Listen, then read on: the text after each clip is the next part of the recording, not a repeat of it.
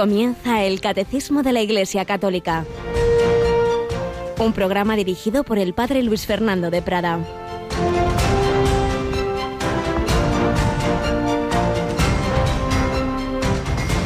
Jesús oró diciendo, Padre Santo, guárdalos en tu nombre a los que me has dado, para que sean uno como nosotros. Alabados en Jesús, María y José, muy buenos días, mi querida familia de Radio María. En este miércoles, en esta primera semana del mes de junio, mes eucarístico, mes del corazón de Jesús, en esta semana de invocación especialísima al Espíritu Santo, porque estamos en el decinario de Pentecostés. Mayo nos ha llevado a junio, María nos ha llevado al corazón de Jesús, Mañana tendremos nuestra hora santa, víspera de primer viernes de mes. Tenemos con nosotros a Yolanda Gómez. Buenos días, Yolanda. Muy buenos días, padre. Pues mañana a las 11 de la noche tenemos el Santísimo expuesto, ¿verdad? Ahí estaremos y podremos seguir también a aquellos que estén en casa desde la página web de Radio María con imágenes esta hora santa, www.radiomaria.es. Así es, porque físicamente nuestra capillita no puede venir casi nadie, pero para eso están esas cámaras que llevan la capilla a donde estéis a través de Internet y las ondas al mundo entero. A través de esas ondas son personas, como digo, del mundo entero las que se unen con nosotros en, esa hora santa mensual.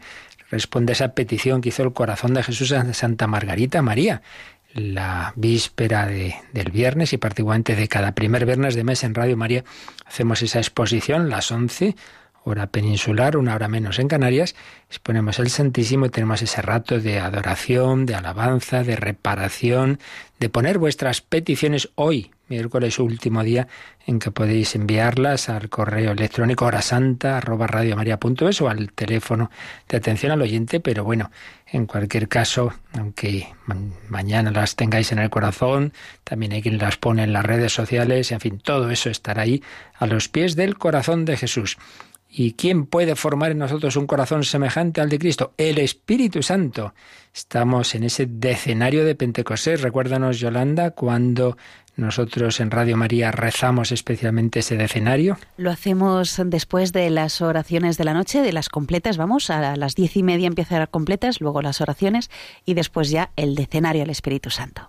O sea que a eso de las once menos diez de la noche. Aproximadamente, eso es ahí tenemos esas oraciones. Pero dada la importancia de este, de este momento, es la primera, podríamos decir, la primera novena de la historia de la Iglesia, cuando los apóstoles, otros 120 discípulos en total, están con la Virgen María en el cenáculo invocando al Espíritu Santo. Y hay una maravillosa oración, bueno, hay muchas oraciones preciosas al Espíritu Santo, una de ellas que es, es lo que llamamos la secuencia de Pentecostés, pues en vez de hablar yo más, antes de entrar en nuestra siguiente sección del programa, vamos a rezar, vamos a rezar esa, esa invocación al Espíritu Santo, vamos a pedir al Espíritu Divino que venga a nosotros, nuestras familias, España, que está preparándose a renovar su consagración al corazón de Jesús, que haremos el último domingo, el 30 de junio, 10 de la mañana, Santa Misa que retransmitirá Radio María. Pues como digo, vamos a preparar todo eso invocando al Espíritu Santo.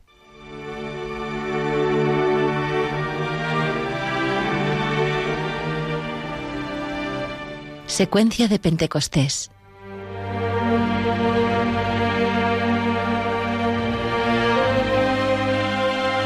Ven Espíritu Divino, manda tu luz desde el cielo, Padre amoroso del pobre, don en tus dones espléndido, luz que penetra las almas, fuente del mayor consuelo.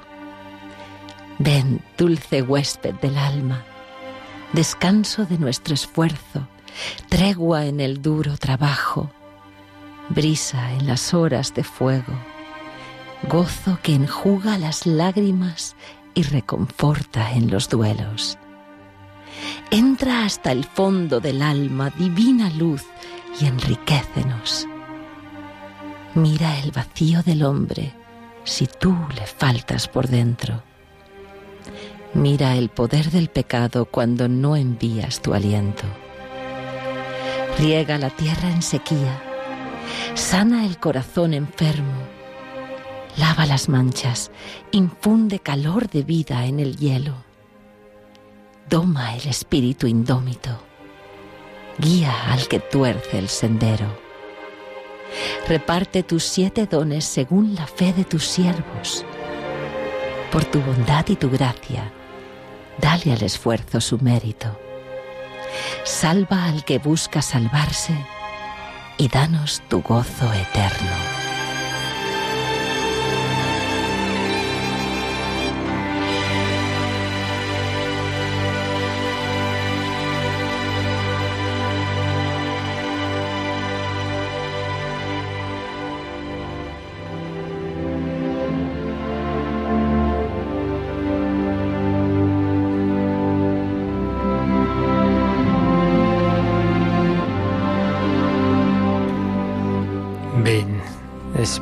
El Espíritu Santo transforma nuestros corazones para hacer el bien, para hacer el bien.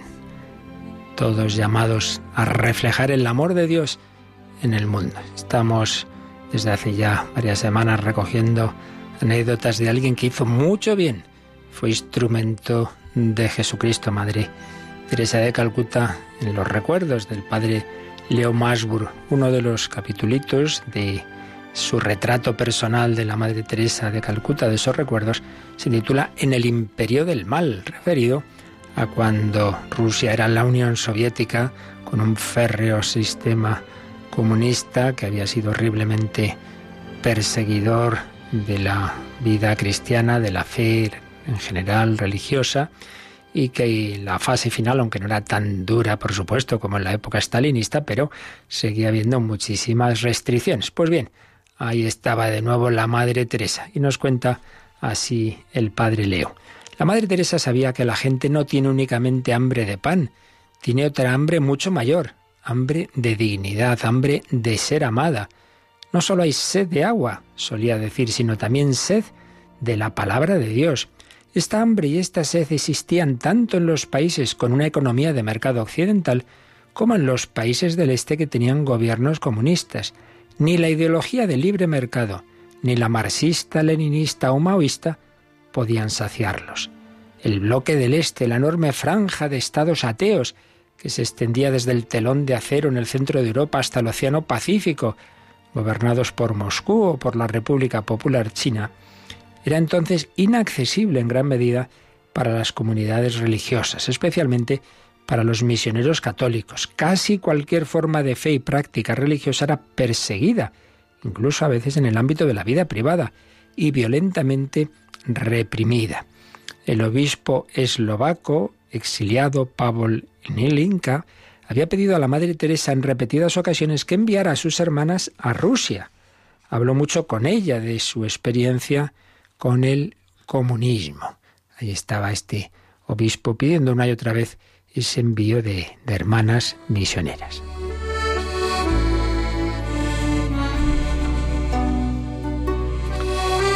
Pues bien, este obispo en 1984 fue a la India a ver a la madre con esa intención de insistir en convencerla para que enviara a las hermanas a la Unión Soviética.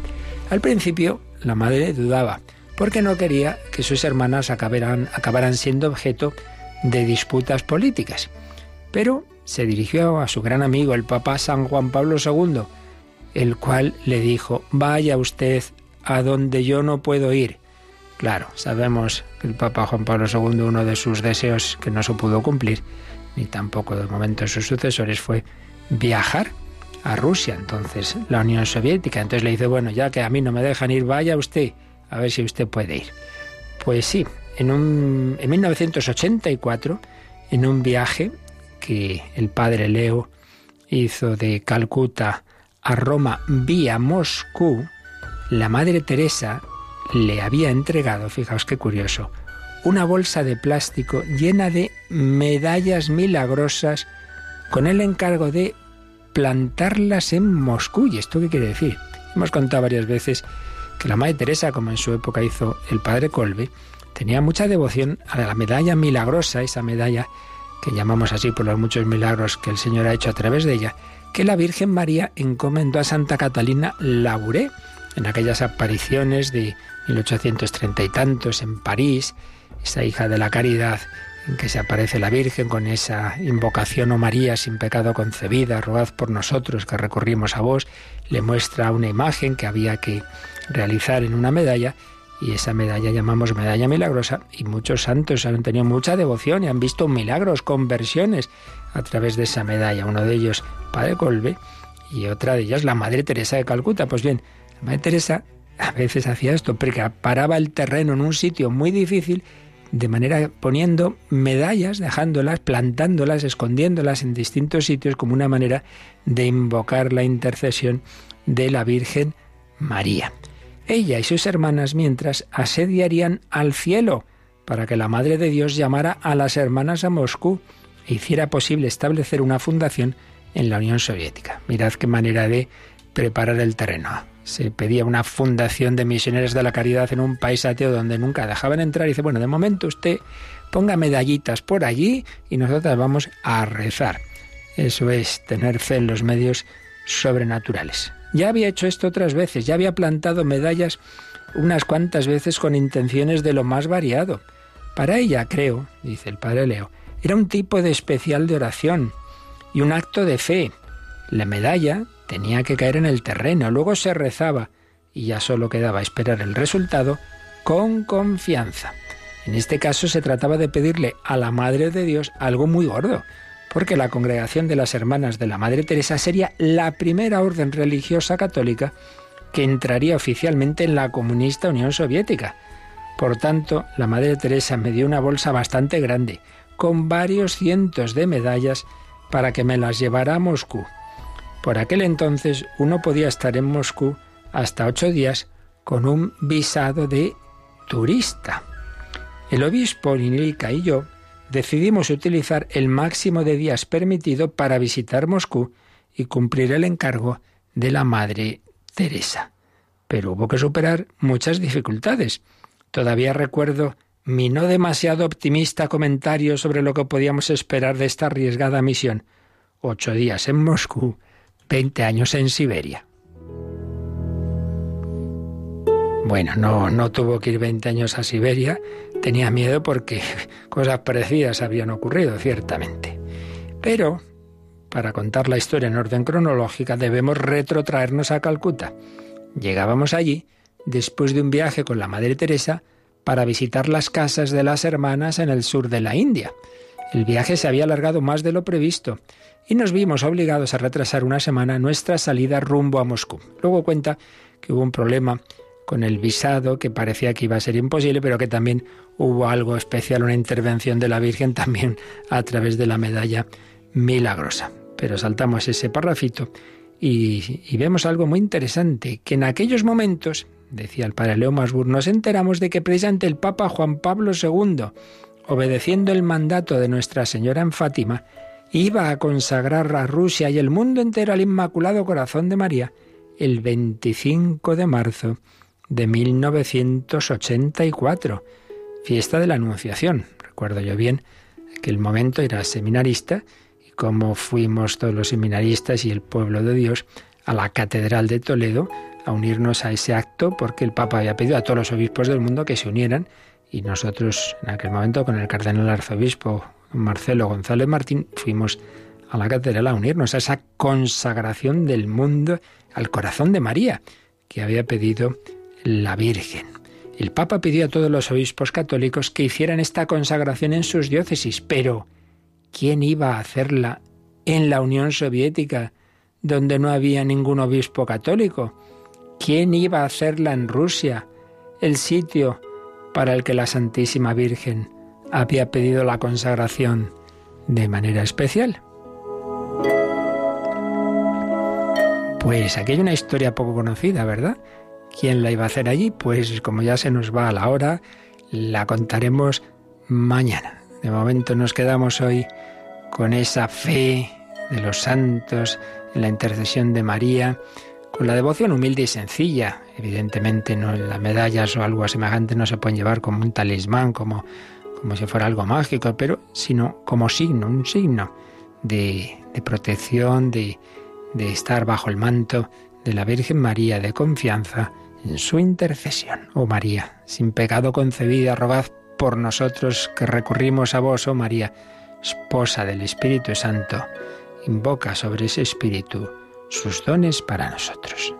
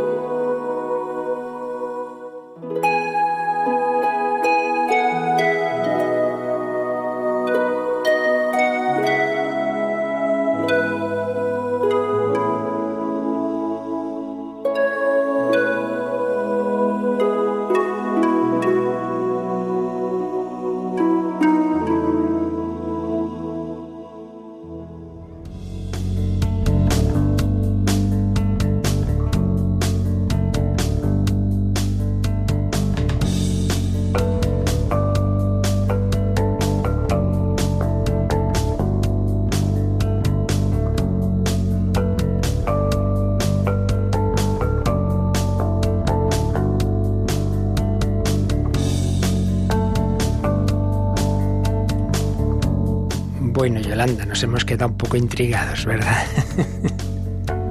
La verdad es que es impresionante. Esa fe, ¿verdad? De los santos. Bueno, pues mañana veremos qué pasó con esa consagración.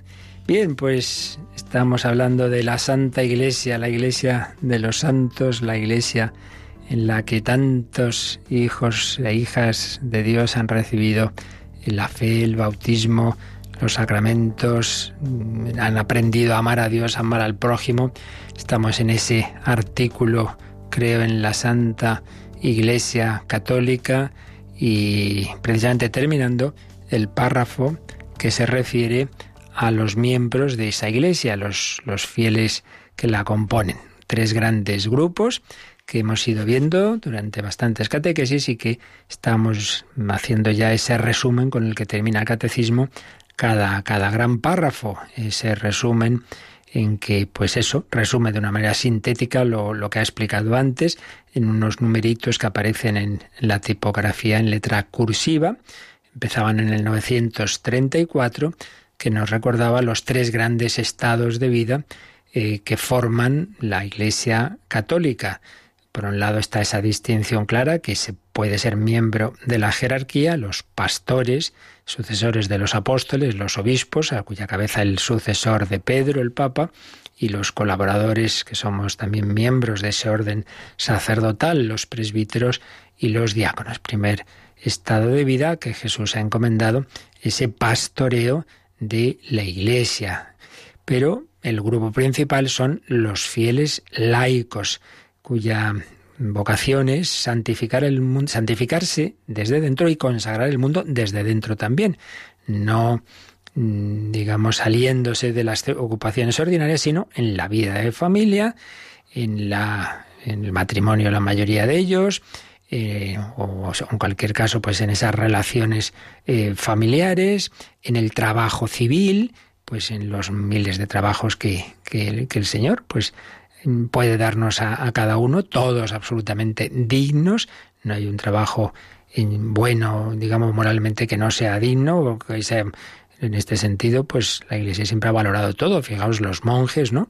Pues cultivando la tierra, ora et labora, pues enseñando que cualquier trabajo, como nos enseñó el propio Jesucristo y San José, pues en, en esas labores sencillas en Nazaret, lo importante es que sea el trabajo que sea, se haga para la gloria de Dios, sea un desarrollo de, virtudes, trabajando pues eso con, puntualidad, con procurando hacer el bien a los demás, eh, hacer el mundo más bello, mejor, eh, con servicialidad, con alegría, con espíritu de colaboración, etcétera.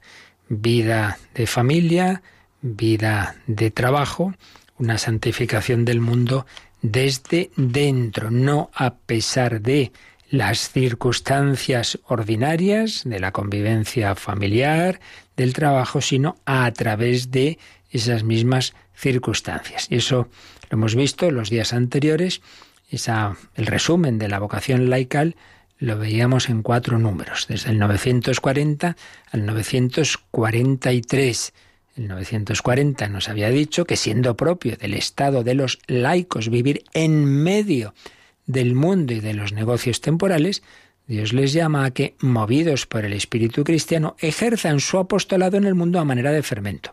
Tú estás ahí en medio de esa oficina, de esa fábrica, de, de, tus vecinos y ahí, pues en esas conversaciones del día a día, que puede salir cualquier tema, pues tienes tu ocasión también de dar testimonio de Cristo al hilo de la vida ordinaria. Y luego había tres números que cada uno de ellos mm, se fijaban en una dimensión de esa participación en la misión de Cristo, que es sacerdote, profeta y rey. Pues bien, todo fiel cristiano y por tanto también el laico participa de esas dimensiones, participa en el sacerdocio de Cristo, no en el sacerdocio ministerial, ese es solo del estado anterior, el estado de vida de la jerarquía, el sacerdocio ministerial que hace presente a Cristo en la Eucaristía, en el perdón de los pecados, etcétera, pero sí el sacerdocio común de los fieles que todos tenemos por el bautismo, por el cual podemos y debemos ofrecernos, que hace el sacerdote, ofrecer sacrificios a Dios, pues ofrecer el sacrificio de nuestra vida.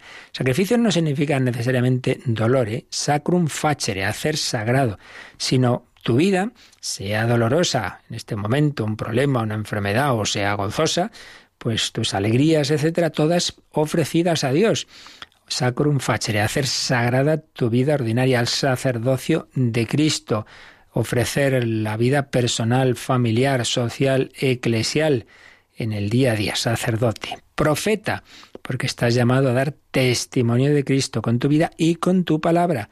Ya dijimos que profeta no necesariamente es el que anuncia el futuro, eso puede Dios iluminar eso una persona, sino el que habla en nombre de Dios. Y finalmente, misión regia. Los laicos, decía el 943, tienen el poder de arrancar al pecado su dominio sobre sí mismos y sobre el mundo. Queremos que Jesucristo reine, Jesucristo rey del universo, última fiesta del, del año litúrgico. Pues ya en primer lugar, claro, hay que pedirle que reine en mí, porque yo muchas veces soy ese lío que a veces quiero y a veces no quiero, que mi pensamiento dice una cosa, mi voluntad otra, mis sentimientos otra, y estoy hecho un lío. Pido a Jesucristo que cada vez me armonice más, que toda mi psicología le obedezca, y por eso que todos mis instintos, toda mi sensibilidad obedezca a mi razón y mi razón obedezca a la fe y la fe obedezca al Espíritu Santo. Ese es ese dominio que pedimos para que sea Jesucristo quien realmente me gobierne, como me gobierne a través del Espíritu Santo. Su misma humanidad era movida por el Espíritu Santo. La Virgen María, esposa del Espíritu Santo, era movida total y absolutamente por el Espíritu Santo. No hizo nada fuera de ese espíritu. Bueno, en nuestro caso no partimos de esa situación precisamente, al revés. Partimos bajo el demonio de Satanás, pero el bautismo ya nos consagra, nos hace templos del Padre, del Hijo, del Espíritu Santo, nos sumerge. Yo te bautizo, yo te sumerjo en el Padre, en el Hijo, en el Espíritu Santo. Eres un consagrado, ya no te perteneces, eres templo de la Santísima Trinidad. Eso es para todos, eso es también para el laico. Pero tercer grupo, tercera posible vocación. Tras los pastores y tras los laicos hay otro tercer estado de vida. Y a ese estado de vida que hemos estado viendo en las últimas catequesis, dedica el resumen dos numeritos, que resumen, pues eso, lo que hemos estado viendo, sobre la vida consagrada. Pues vamos con estos números 944 y 945. Empezamos con el primero, Yolanda, el 944. La vida consagrada a Dios se caracteriza por la profesión pública de los consejos evangélicos de pobreza, castidad y obediencia en un estado de vida estable reconocido por la Iglesia. Así pues, aquí se nos da pues un resumen descriptivo de lo que desde hace ya años se llama la vida consagrada.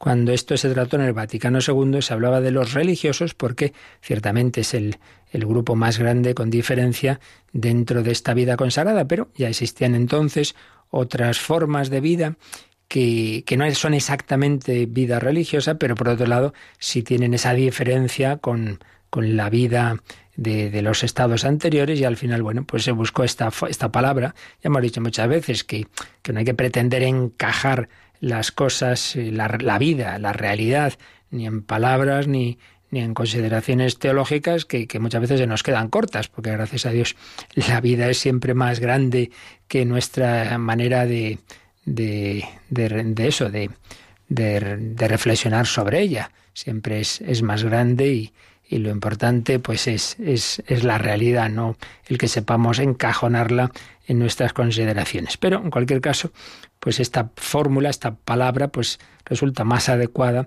que la de vida religiosa porque engloba la vida religiosa, pero también los institutos seculares y también las sociedades de vida apostólica y otras nuevas formas que van surgiendo, porque repito, el Espíritu Santo pues suscita realidades que muchas veces uno no sabe muy bien. Bueno, en parte son laicales, en parte son pueden tener una dimensión de, de pastores en ella, de, de, sacerdotes, pero en parte son religiosos. Bueno, pues da igual. Lo importante es que la Iglesia es la que discierne, decir, bueno, esto son formas de santificación, son formas que suscita el Señor. Y en cualquier caso, lo esencial, lo que habitualmente se da en todas estas formas de vida consagrada, es lo que nos ha puesto aquí este número 944. No todo lo que dice aquí es, tal cual para todas esas formas de vida consagrada, porque ya repito, luego hay em, situaciones que están un poco en frontera entre hasta qué punto son esto lo otro, pero bueno, lo esencial es esto que aquí se dice. La vida consagrada a Dios. Bueno, en primer lugar, mm, tenemos que decir algo, ya lo hemos dicho, pero ahora lo repetimos. Todo cristiano está consagrado. La consagración fundamental del cristiano es la bautismal. Esa consagración se va profundizando en los demás sacramentos. Desde luego la confirmación, porque la confirmación no viene a ser sino consumar el bautismo, diríamos como una segunda parte del bautismo, una dimensión en que ese Espíritu Santo que ya habíamos recibido antes en el bautismo, no faltaría más, porque la Santísima Trinidad siempre va unida y entra en el alma del bautizado, pero eh, en la confirmación hay una nueva comunicación del Espíritu Santo. Esto no tiene que extrañarnos. Igual que uno puede ser muy amigo de una persona, pero eso no impide que la amistad crezca, que cada vez haya más intimidad. Pues también Dios se va comunicando. Las moradas de Santa Teresa, cada vez más intimidad. Pues bien, una nueva comunicación, una nueva efusión del Espíritu Santo orientada especialmente al testimonio. Es algo así como cuando Jesús, que estaba evidentemente su humanidad llena del Espíritu Santo desde su concepción en el seno de María, pero cuando se produce lo que llamamos el bautismo en el Jordán, pues recibe otra comunicación del Espíritu Santo, se va al desierto y luego empieza la vida pública. Entonces podemos ver ahí cómo esa efusión del Espíritu Santo es como, como un, una nueva luz para la, la, vida pública, para el ministerio apostólico que empezaba Jesús a eso de los 30 años. Pues también la confirmación es una nueva comunicación del Espíritu Santo orientado sobre todo a dar testimonio al apostolado. Em, vida consagrada. Entonces se hace más profunda esa consagración. Por supuesto, en el orden sacerdotal, más comunicación del Espíritu Santo. En el matrimonio, también dice el Vaticano II, cómo quedan como consagrados. Hay un como ahí, como que que digamos flexibiliza la expresión, pero en cualquier caso es también una comunicación del Espíritu Santo para vivir en la vida matrimonial. El, la unción de enfermos pues consagra al, al, enfermo para que viva esa situación. Y así, bueno, la, la, penitencia, por supuesto, se comunica al Espíritu Santo. Fijaos que cuando el sacerdote impone las manos, esa imposición de manos siempre es una invocación al Espíritu Santo. En la Santa Misa, cuando imponen las manos sobre el pan y el vino que estamos haciendo, invocar epíclesis. Epíclesis significa llamada. Llamamos al Espíritu Santo para que sea Él el que consagre, como llamamos a ese momento de la Santa Misa, la consagración. El pan y vino son consagrados, convertidos en Jesucristo, en cuerpo y sangre de Cristo. Bien, pues esa consagración es la que se aplica a la vida consagrada. ¿Qué quiere decir? Que esa persona que ya estaba consagrada por los sacramentos recibe otra consagración, una nueva comunicación de Dios, una mayor, una llamada una mayor intimidad. Todos los discípulos de Cristo le querían y le seguían, pero algunos de ellos Jesús los llamó a vivir con él. Los apóstoles, los doce apóstoles, comunión de amor, comunidad de amor especial. Bien, pues esa vida que llevan con Jesús, dejando sus familias, dejando sus trabajos, yendo a donde Jesús les manda, ese seguimiento corporal, podemos decir, físicamente, se vivan donde Jesús iba, eso es lo que se prolonga en lo que llamamos la vida consagrada. Por eso nos ha dicho este número que la vida consagrada a Dios, es decir, especialmente consagrada, porque ya repetimos, todos estamos consagrados, pero hay otra consagración a la que Dios solo llama a algunos, como llamó solo a doce entre todos los discípulos, y se caracteriza esta vida consagrada por la profesión pública de los consejos evangélicos de pobreza, castidad y obediencia en un estado de vida estable reconocido por la Iglesia. No vamos a volver a explicar todo lo que explicamos en su momento, esto es un resumen, pero las claves son estas. En primer lugar, lo que caracteriza especialmente diferencia de los otros estados de vida son estos tres consejos evangélicos. En primer lugar, la castidad, porque es el que da sentido a los otros, ese tipo de amor que hace que la persona que tiene esta llamada ponga su corazón directamente en Jesucristo, sin la mediación de un esposo o esposa humana, sino directamente esa llamada a la virginidad, al celibato. Eso se refiere castidad, castidad tenemos que guardar todos, pero cuando se habla de consejo evangélico es en este sentido de virginidad o celibato, de poner el descanso del corazón directamente en Jesucristo. Y entonces, si Él me llama a ese tipo de amor, comparto su estilo de vida en pobreza y en obediencia. Por tanto, consejos evangélicos. Pero no basta simplemente, pues sí, yo guardo, vivo esos consejos evangélicos. También un, un laico puede vivirlos en su casa a su manera, puede hacer votos privados. No, aquí se dice que estamos hablando de la profesión pública de los consejos evangélicos. No es algo privado que uno puede hacer con permiso de su confesor, de su director espiritual, yo hago voto de castidad, no, no es eso, sino que estás llamado a vivirlos de una determinada forma en un instituto de vida consagrada que tiene unas reglas que están aprobadas por la Iglesia y las profesas llega el momento cumbre de profesar eso ser consagrado en un rito litúrgico en que también actúa hay una comunicación del Espíritu Santo, el obispo o un delegado suyo preside esa celebración en la que esa gracia del Espíritu Santo te da la, la, fuerza para comprometerte a vivir esos consejos evangélicos de una forma públicamente reconocida, por eso dice, en un estado de vida estable reconocido por la Iglesia. Pues tú vas a vivir los consejos evangélicos en la forma propia de la orden de los benedictinos, de los cartujos, de los jesuitas, de las hijas de no, sé quién. Bueno, pues eso, es, eso es el, el estado de vida consagrada vivir esa cercanía especial a Jesucristo, a la que él llama a los que tienen esta vocación, con estos consejos evangélicos, repito, no de modo privado, sino de una manera que se profesa públicamente, pues igual que vamos a una boda, pues vamos a la profesión solemne cuando esta persona ya hace sus votos o compromisos semejantes definitivos en una celebración en la que el Espíritu Santo le da esa gracia de, de darle la posibilidad de vivir para toda la vida en ese estado de vida, en esa orden religiosa, en esa congregación religiosa o en ese instituto secular o en esa sociedad de vida apostólica o lo que sea.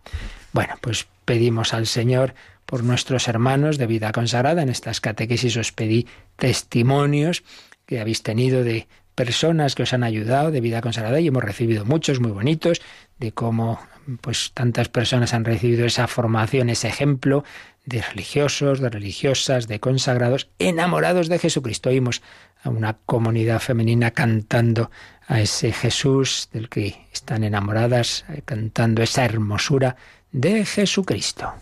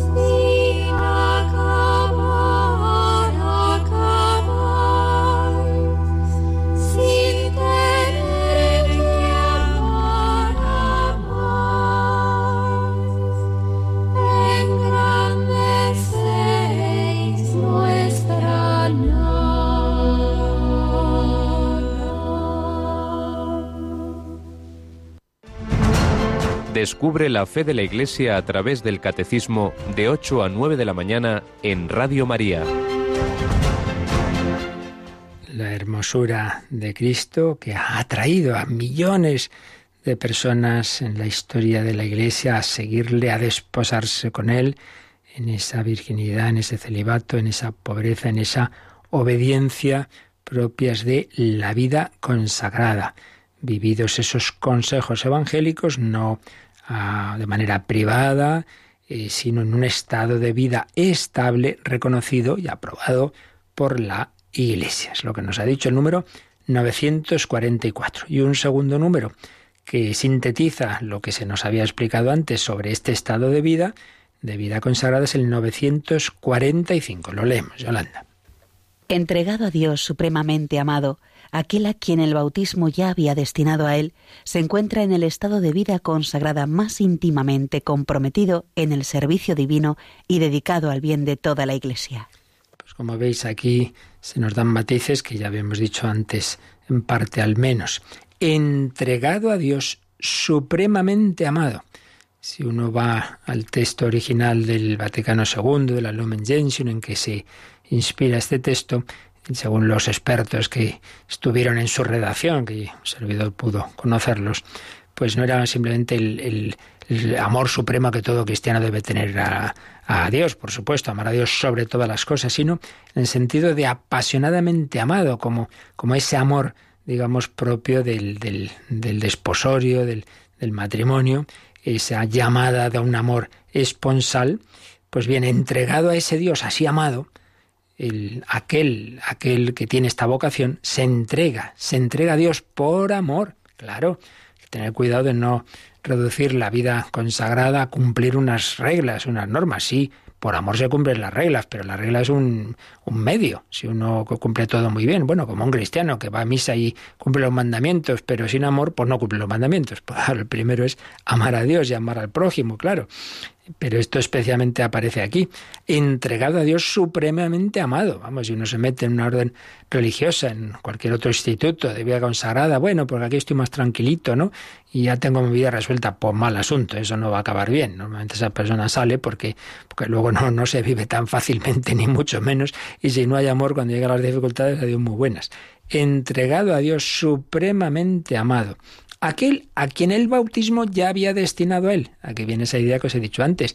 La primera consagración es la bautismal, pero eso no impide que haya otras consagraciones que profundizan la bautismal. Una mayor cercanía, una mayor intimidad a la que Dios llama a estas personas. Aquel a quien el bautismo ya había destinado a él, se encuentra en este estado más íntimamente comprometido en el servicio divino.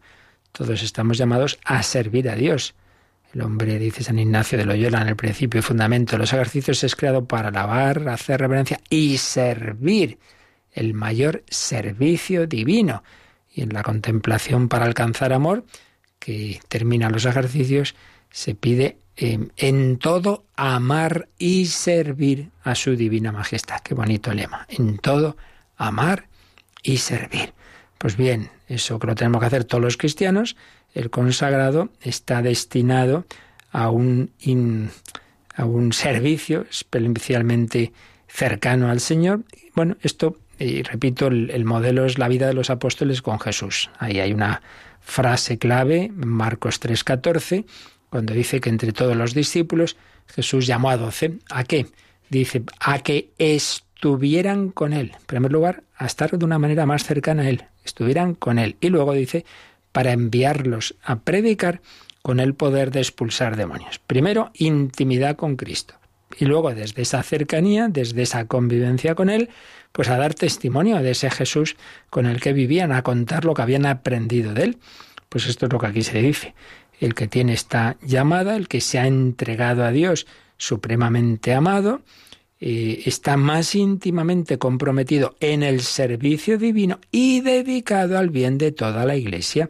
Esa llamada a la unión con Cristo nunca es intimidad, no es intimismo, Jesús y yo, que a gusto estamos y allá los demás. No, porque Jesús te dice, tengo otras ovejas que no son de este redil. Piensa en los demás. Si tú ahora aquí apóyate en mi pecho, en mi corazón, como Juan Evangelista estaba en el pecho de Jesús en la última cena. Sí, sí, pero luego hizo al mundo entero y predicad el Evangelio. Entonces, de esa unión con Él, de ese estar a los pies de Jesús como María de Betania, hay que pasar a dar testimonio, no, no como cosas separadas, sino en unión, ¿no? Pues mientras eh, estamos en esa unión con el Señor, unidos a Él y con ratos específicamente de oración, pero eso es lo que alimenta nuestra acción, contemplativos en la acción. Es como denominaba uno de los discípulos de San Ignacio de Loyola a su padre espiritual, a San Ignacio, decía que era en acciones contemplativo, en la acción contemplativo. Pues eso debemos ser todos, o en la tradición eh, dominicana, eh, contemplata alistradere, es decir, entregar a los demás lo que uno ha contemplado. Contemplación y acción íntimamente unidas toda vida cristiana y especialmente en esta vida consagrada, dedicado al bien de toda la Iglesia, incluso los que dentro de la vida consagrada, los institutos religiosos, las órdenes de vida contemplativa, especialmente separados del mundo en esos monasterios o conventos y con una fuerte dosis de silencio, de oración, de soledad, sí, sí, pero no es simplemente para unirse con el Señor y olvidarse del mundo, sino que en esa unión con Cristo se lleva al mundo, se llevan las intenciones de todos, se reza por los demás, se sacrifican por los demás, hacen oración y penitencia por los demás. Siempre está la dimensión apostólica, por eso comprometido en el servicio divino y dedicado al bien de toda la Iglesia. Pues bien, estos dos números, 944 y 945, nos han resumido, pues sencillamente lo que vimos con más detalle, que a su vez los números de catecismo han resumido lo que es todos todo unos estudios que se hacen. Existe esa licenciatura sobre la teología de la vida consagrada. Aquí hemos hecho un resumen, pero bueno, suficiente para esa formación básica que buscamos del católico que sepa y aprecie y valore pues esas vocaciones que hay en la iglesia. Cada uno tiene la suya, pero valoremos todas. Es muy bonito todo.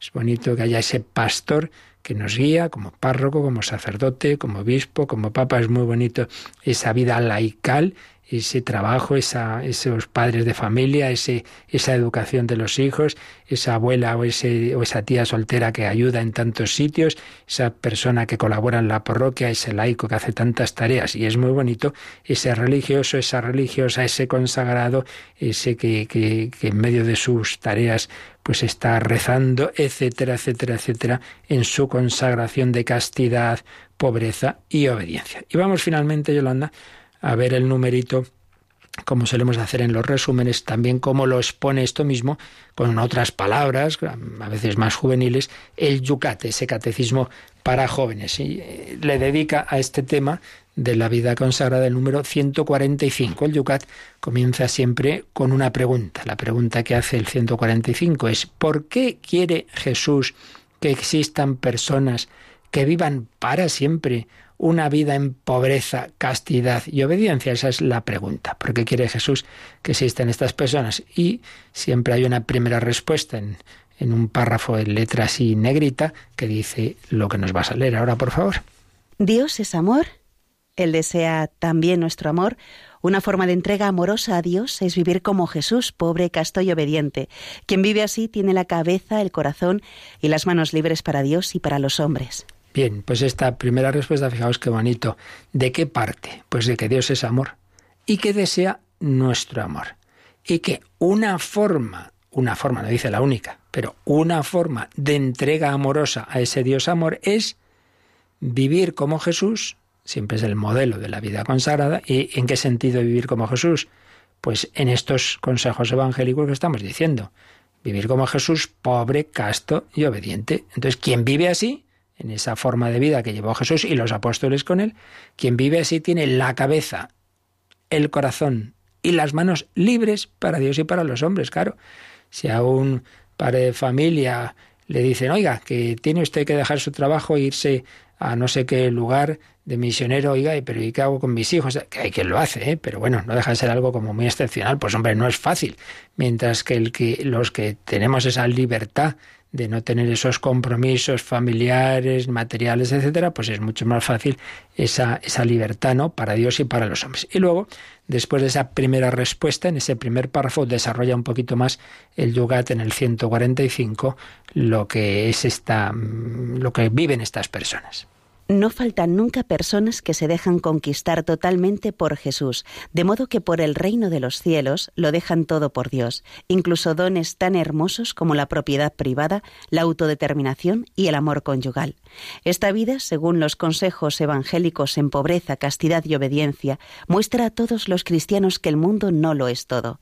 Solo el encuentro cara a cara con el esposo divino hará feliz al hombre de modo definitivo. Bueno, pues este desarrollo una preciosidad.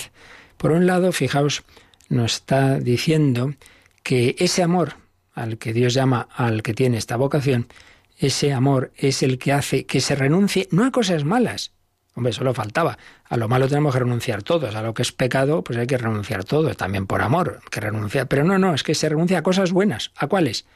Pues a la propiedad privada por el consejo de la pobreza. A la autodeterminación por el de obediencia. Cuesta mucho. Yo lo haría de otra forma. Yo veo estas cosas. No, pues el superior dice que así. Qué tontería. Un hombre, ¿no? Esa visión de fe, la autodeterminación. Yo hago lo que quiero. Pues no, haces lo que Dios te manda a través de esa, de esa, de esa autoridad que le representa a él. Renuncia a la propiedad privada, renuncia a la autodeterminación y renuncia al amor conyugal. El voto de castidad no es simplemente no no hacer esto, no hacer lo otro, sino renuncia a ese tipo de amor santo y bueno del hombre y la mujer eh, que se entregan y que pueden ser, si así Dios lo quiere, también cauce de transmisión de la vida. Renuncia a cosas buenas por amor. Claro, es que Cristo eh, llena de tal manera el corazón que entonces uno no, no, necesita el poner el descanso del corazón en esa otra persona, sino directamente en él. Llena de tal manera la vida que uno pues es, digamos, ocupa el lugar de todas las cosas. No me hacen falta cosas, te tengo a ti, Señor. Y por otro lado, pues me fío de ti, yo quiero hacer tu voluntad, que me comunicas a través de la Iglesia, de su jerarquía, de los superiores.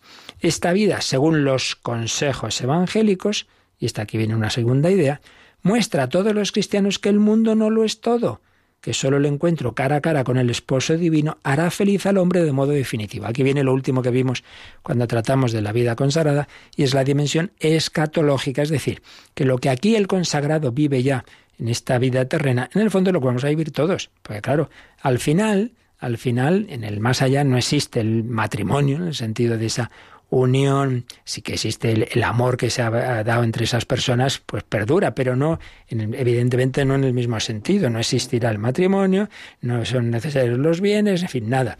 Entonces, mm, alguien decía, ¿no? Al final todos seremos monjes. Pues sí, todos en el cielo estaremos en esa situación de, de amor directo a Dios, sin necesidad de, ya de bienes materiales, en pleno cumplimiento de su voluntad.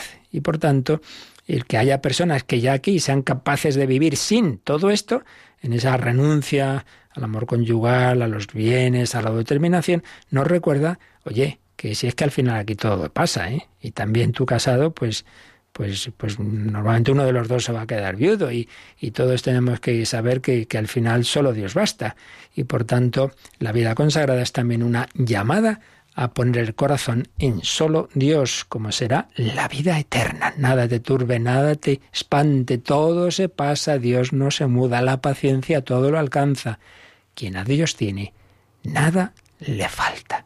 Pues así terminamos este resumen de este párrafo que hemos estado viendo sobre los fieles que forman la Iglesia y dentro todavía del artículo sobre la Iglesia pasaremos ya si Dios quiere, mañana al siguiente párrafo sobre la comunión de los santos. ¿Qué es esto de la comunión de los santos? Pues eso ya en el próximo día. Lo dejamos aquí.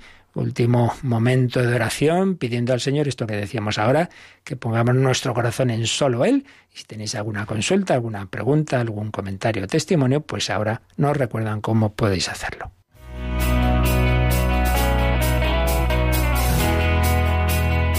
Participa en el programa con tus preguntas y dudas. Llama al 91005 9419. 91005 9419. También puedes escribir un mail a catecismo arroba. Catecismo arroba.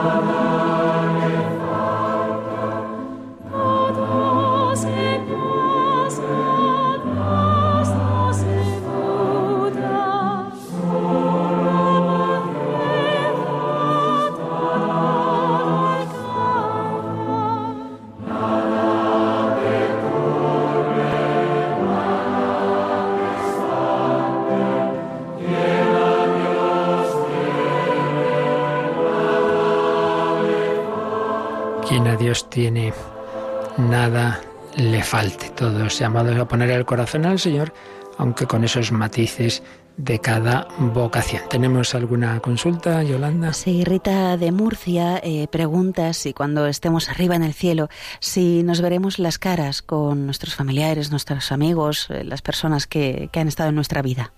Sí, los detalles concretos, ¿verdad?, de cómo será el más allá, pues tampoco lo sabemos, pero lo esencial sí, y ciertamente en eso entra el saber que parte de la felicidad eterna no es sólo esa contemplación de Dios, sino la perfecta comunión con los hermanos, en ese sentido, sí, claro, todos aquellos que hayan aceptado esa llamada, quiero decir, como Dios no nos quita la libertad, siempre sabemos que existe esa trágica posibilidad de la libertad humana de rechazar hasta el final esa invitación al banquete. Recordemos, esto aparece en esas parábolas, ¿verdad?, del, banquete, ¿no? Y en otras semejantes, en que el rey invita a todos a las bodas de su hijo, pero hay algunos que no quieren ir, les insiste y no hay manera.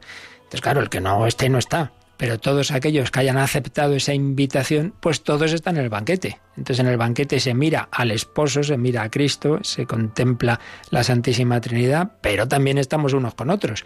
Entonces en efecto, la felicidad del cielo es esa plena comunión. Si todos estamos hechos para la comunión y para el amor, que nos hace felices vivir pues esas relaciones de amor a fondo, por supuesto con Dios, el amor infinito, ese que buscamos todos y nunca acabamos de encontrar porque todo lo de este mundo es relativo y es finito, pero en cambio el amor infinito de Dios, el recibir ese amor, el ser y sentirnos amados y el poder corresponder, eso es lo esencial, esa contemplación de la verdad, del amor y de la belleza que es Dios. Pero también la comunicación de unos con otros, esas relaciones que aquí, pues tantas veces, aunque nos queramos, tenemos esas dificultades de no nos hagamos de entender, esas peleías, incluso en familia, etcétera, en la iglesia misma, todo eso ahí desaparece porque ya está todos los corazones purificados, precisamente, por la santidad o por el purgatorio se ha hecho falta, ya está todo purificado de todo egoísmo. Y entonces es un corazón plenamente filial y fraternal.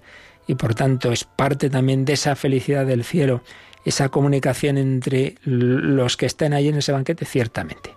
Y por tanto, mucha esperanza y mucha alegría de esa comunión de unos con otros. Ha habido santos que han tenido esas experiencias, ¿no? De comunicaciones de, de otros que ya estaban en el más allá y, el, percibir esa alegría que hay allí y el saber que, que vamos a encontrarnos con todos los que nos han precedido en ese camino de fe y de amor esos abuelos, esos padres, esos sacerdotes, esas personas buenas que nos ayudaron, por supuesto que ahora ya también, incluso ahora también están rezando por nosotros y que podremos tener esa comunicación plena. Y eso será también parte de ese gran banquete, de esa felicidad, del banquete del reino de los cielos. Pues vayamos hacia allí.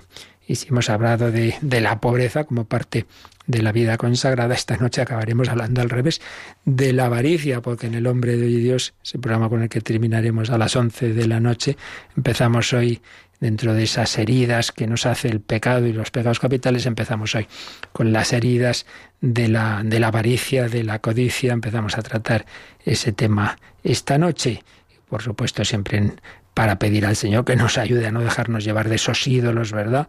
Del, en este caso del poseer. Pues pedimos al Señor poner nuestro corazón en solo Él, le pedimos su bendición, la bendición de Dios Todopoderoso, Padre, Hijo y Espíritu Santo, descienda sobre vosotros, alabado sea Jesucristo.